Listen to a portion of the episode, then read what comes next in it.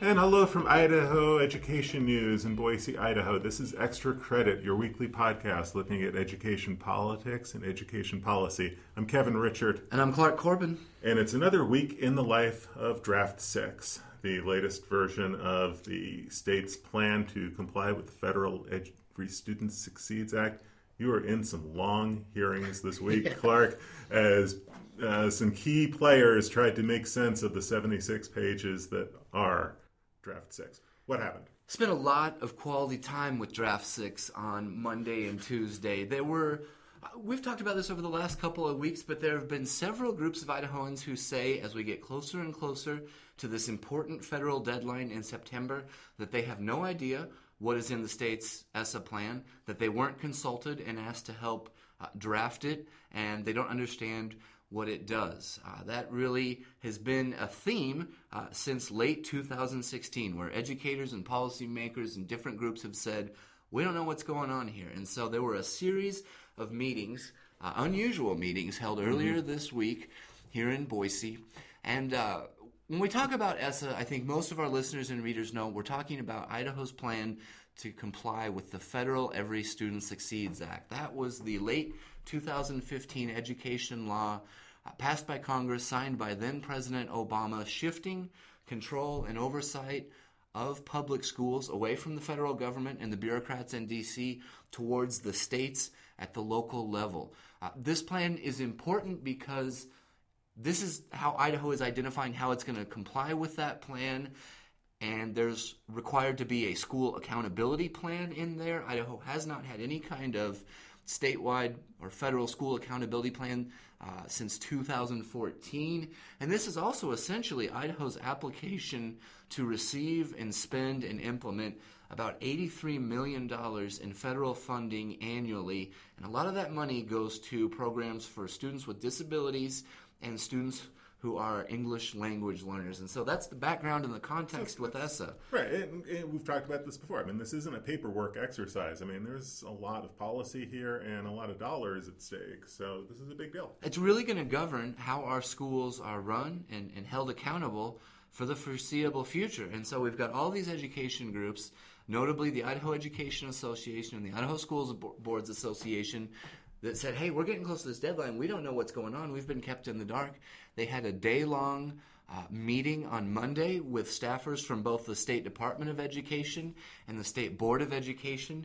Um, and I'm not exaggerating when I say we're going through this plan page by page and line by line. At one point, they spent three hours just to get through 10 pages oh boy. on Monday. And they're wrestling with individual word choice.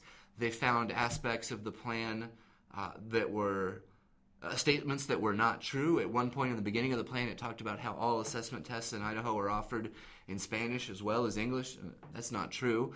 Uh, so that's got to go out of there.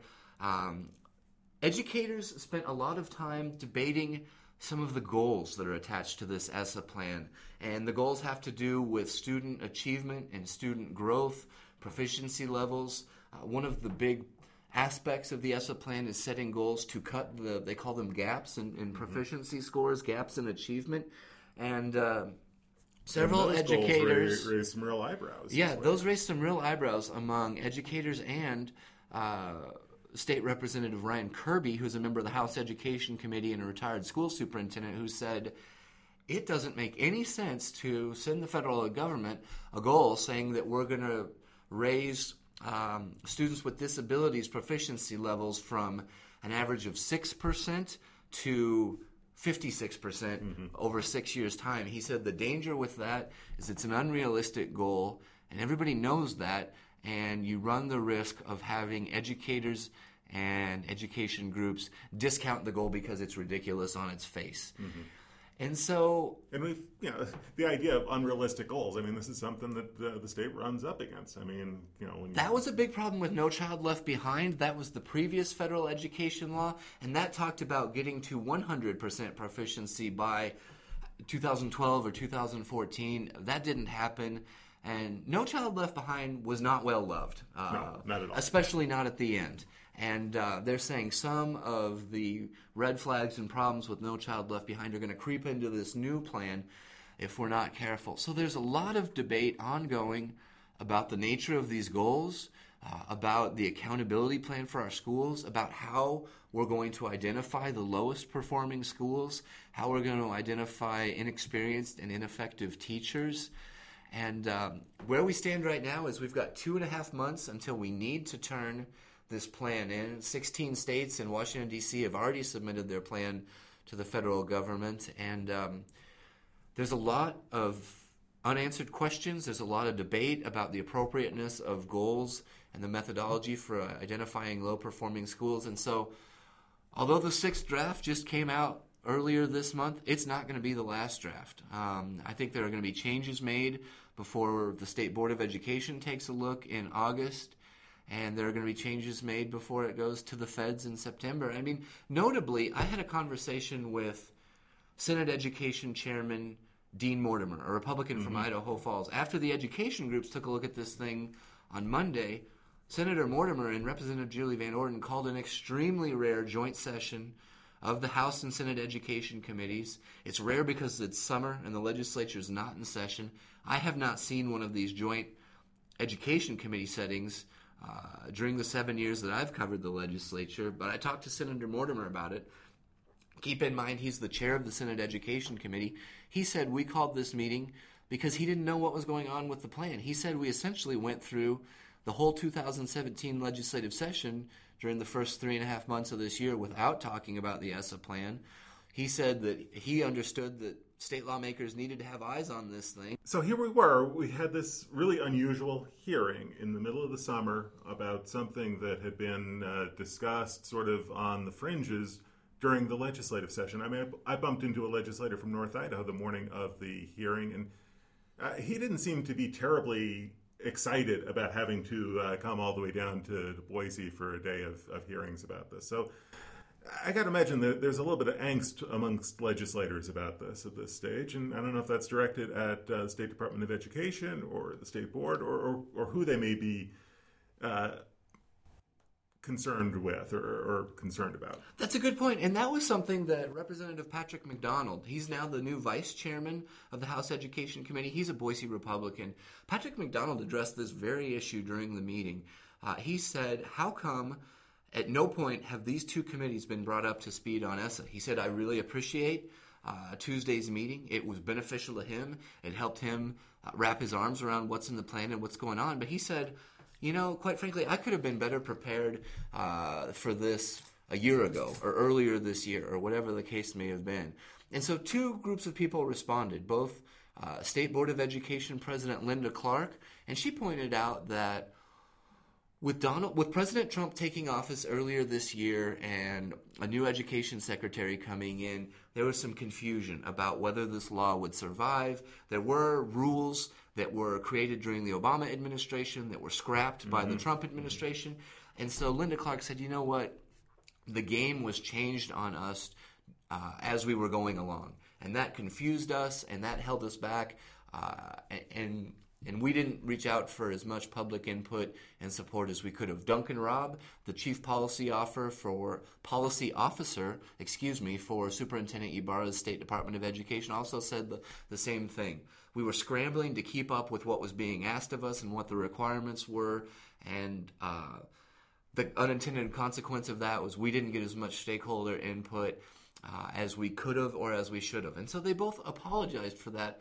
But I want to point out that I wrote kind of a timeline story mm-hmm. at the end of this week. And since late 2016, there have been prominent groups of educators, policymakers that have said, hey, we don't know what's going on. We're being kept in the dark.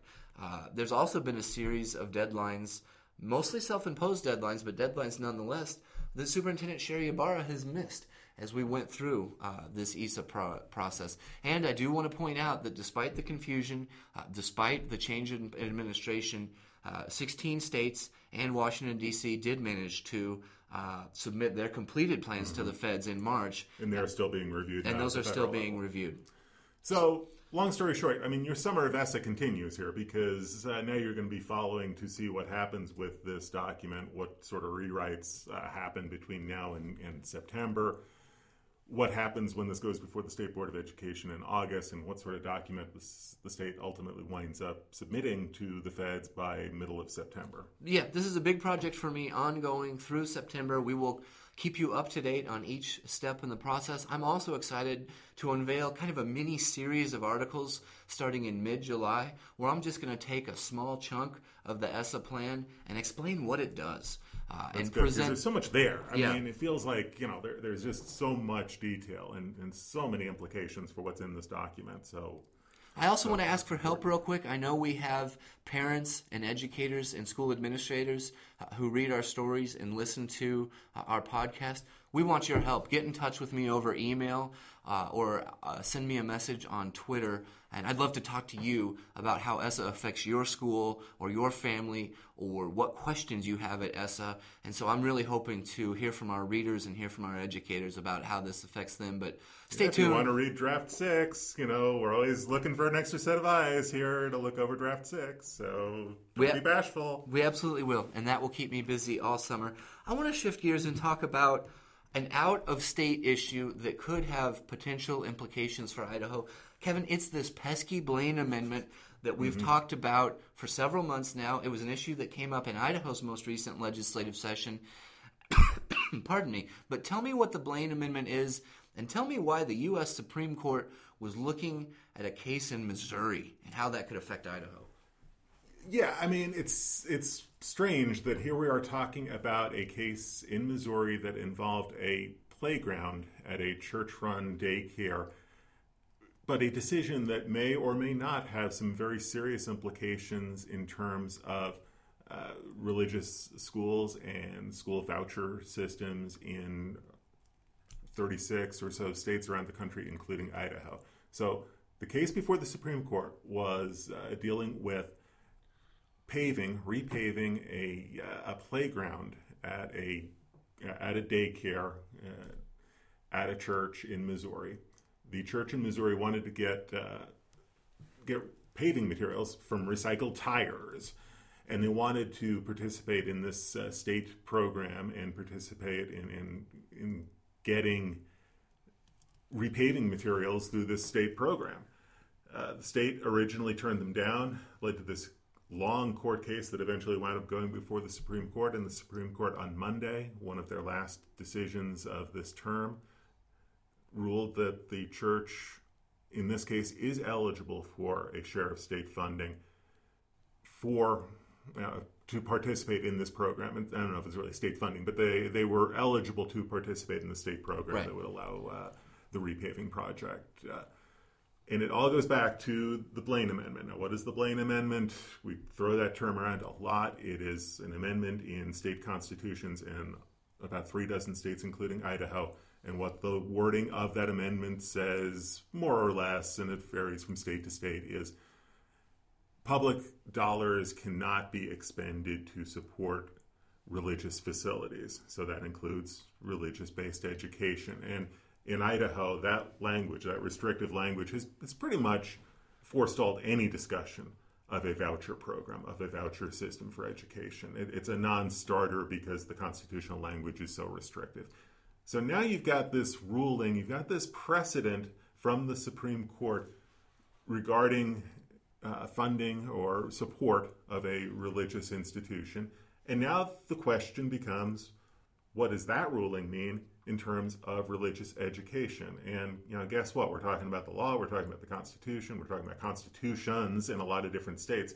So if you want a legal opinion, everybody's got one, and they are widely varying. I mean, you know, some folks in the school choice community, obviously and, and predictably, are looking at this and seeing that this really opens the door. They see it as a great opportunity. Uh, they're hoping that it's going to press the issue of vouchers of uh, support for religious schools in the states. Those who are more skeptical about uh, a voucher system are saying, hey, wait a minute, we don't read the opinion at all that way. We think it's very narrow and it's focused only on a very narrow uh, program. In this case, you're, you're just talking about paving a, uh, a playground. So obviously, legal opinions vary and there is no shortage of them. This is still a very thorny issue in Idaho. And politically, it's a very difficult issue to to do much of anything about because Supreme Court uh, ruling or no, the Blaine Amendment's got a good deal of institutional backing. It's tough to amend the Constitution. You've got to get a two thirds uh, vote in both houses. Then you've got to go to the voters for ratification. That's difficult to do. And there are uh, still folks around the state who really like that separation, that, that, that division between public funding and religious institutions. Uh, Governor Otter has, uh, in the past, said he doesn't think that the amendment uh, needs to be tweaked. House Speaker Scott Bedke has indicated that he would rather keep that separation in place. You've got the education groups, uh, the Idaho School Boards Association, yeah. the School Administrators Association, the Idaho Education Association, have all opposed efforts to tweak at this Blaine Amendment in the past.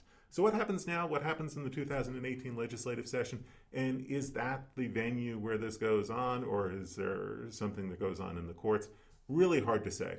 But suffice it to say, this little playground in this uh, yeah. church in Missouri, and this case has been closely watched by uh, school choice advocates and school choice skeptics all over the country. This is a significant ruling, and it's one that had been on, on my radar over here for quite a while. So now we see, we wait and see what happens next. Yeah, when I just in real simple terms, when I think about the Blaine Amendment, I kind of think of it as the separation of church and state mm-hmm. clause. It, it's more complicated than that, but in basic terms, that's how I think of it. But real quick, did Sherri Ybarra um, have a chance to weigh in that? Did Sherri Ybarra say how she felt about well, this? Well, I'm glad you asked because I saw a comment from uh, Superintendent Ybarra on Monday when the ruling came down, and her her comment uh, that she uh, released through her spokesman was extremely noncommittal. I mean, it basically recited the the constitutional pro- prohibition that's in place, the Blaine Amendment, Idaho's version of the Blaine Amendment, and said, as superintendent, I'm bound to uphold the Constitution. She has been very, very reluctant to even raise an opinion one way or the other about whether she thinks the Blaine Amendment should stay on the books or not. And, and, worth noting, we, we ran a guest opinion last week from Wayne Hoffman of the Idaho Freedom Foundation. The Freedom Foundation has been really uh, in favor of vouchers and in favor of school choice, taking uh, Superintendent Ybarra to task for being noncommittal and slow to move on school choice issues. Make no mistake about it, this is going to be an election issue. Mm-hmm. Uh, uh, the, even if the Blaine Amendment is never really seriously addressed at the legislature in 2018, even if it's difficult to, to go at it, even if this leads to a long legal battle in Idaho, I don't know how it's going to play out, but I do know this much. This is going to be something people ask about on the campaign trail. I've got to think that uh, Superintendent Ybarra is going to have to stake out a position on this. Her opponents in, in, in the election, I'm sure, will stake out a position. I, I we don't know what the field is going to look like exactly, but uh, I think that this is an issue that uh, she can't duck forever. Yeah, it, it's not going away. We're going to keep talking about the Blaine Amendment. Uh, it's going to follow us. Uh, and there may be, like you said, election issues. There may be a court challenge in Idaho down the road. We don't know that yet, but I wouldn't be surprised, right? We just know that this is a significant development in a story that is not going to go away anytime soon. We'll continue to cover it. I, I know you'll continue to cover it. One more big topic uh, this week that I want to get to. During the summer, school districts across the state are entering into negotiations uh, with their staff, with their teachers, oftentimes with their local bargaining unit of the Education Association. That goes on every year. You've had a chance to kind of check in with some different districts, uh, and there are a lot of implications to negotiations. Mm-hmm uh, especially right now. Uh, but tell me a little bit uh, about your project and, and give me a, a, case study or two from a district that you looked at. Yeah, I kind of found myself focusing in on the Caldwell School District when I did this story. And, and this is not a roundup of all 115 no. school districts, but it was a cross section of what's going on around the state. And I was interested in Caldwell because we'd heard rumblings that the negotiations there were hitting some snags. And one of the big snags that I wrote about this week has to do with the career ladder and the implementation of the career ladder. That's Idaho's massive two hundred fifty yes. million dollar salary law. Yes, jargon alert. You know that's what uh, the career ladder is. But you know, this is the five year plan, and some districts are adhering to it to the letter and using it as a salary schedule. Others are just taking the money and spending it. Caldwell is one of those districts that wants to take the career ladder and use it as a salary schedule. And the superintendent, Shalene French, when I talked to her this week, she said, you know, it is helping us uh, boost pay for new teachers, younger teachers, and that's the bulk of the teaching staff in Caldwell. Almost, uh, her estimate, about 80% of the teachers in Caldwell fall under the career ladder. But here's the rub, and we've talked about this before with the career ladder. What do you do with teachers that have been in the classroom longer, already make uh, a relatively uh, high salary for teachers, and get no benefit from the career ladder because all of the money and all of the raises are kind of front loaded into the beginning of the uh, of the salary schedule. That's the big snag right now in Caldwell. You know, under the career ladder, most teachers in Caldwell would get raises of you know six percent, maybe up to eleven percent, depending on where they are on the scale. But what do you do with those teachers at the top end of the scale? Uh, what Caldwell is trying to do is try to carve out a little bit of money. It's really only about a 1.2% increase for those veteran teachers, and it's kind of outside of the career ladder. That's the concern with uh, members of the teachers union out there. The concern is that you've created these two salary schedules.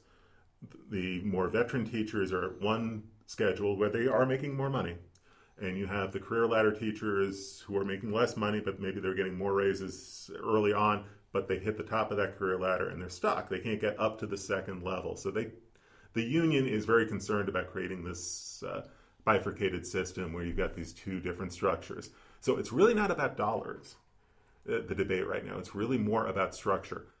But it's interesting because a lot of districts are having to deal with the implementation of this career ladder and how that works. And, and as I did the project, and you can look at idahoednews.org and get kind of a roundup from a bunch of districts around the state, some negotiations went very smoothly, some went very quickly. Others, like Caldwell, have been more complicated. It was interesting, you know, one of the districts that I asked about was Sugar Salem. And I asked about Sugar Salem because their negotiations went well into October last year. They settled in one session. They managed to come up with a, an agreement really quickly, really easily, and uh, teachers are looking at raises in the 6% range, and they're on the career ladder. So they've figured out a way to make the career ladder work this year and get through the negotiations process smoothly. So Caldwell's kind of a little bit of a canary in the coal mine here. It's sort of an indication of what's going on around the state as districts try to figure out what to do with this money, but more importantly, maybe is to figure out how you build a structure that you know sets out a, a, plan for teacher salaries and teacher pay raises. So interesting situation in Caldwell that I think is uh, illustrative of some bigger issues around the state. It was a very appropriate district to look at. As you mentioned, each district is unique. Some went very smoothly.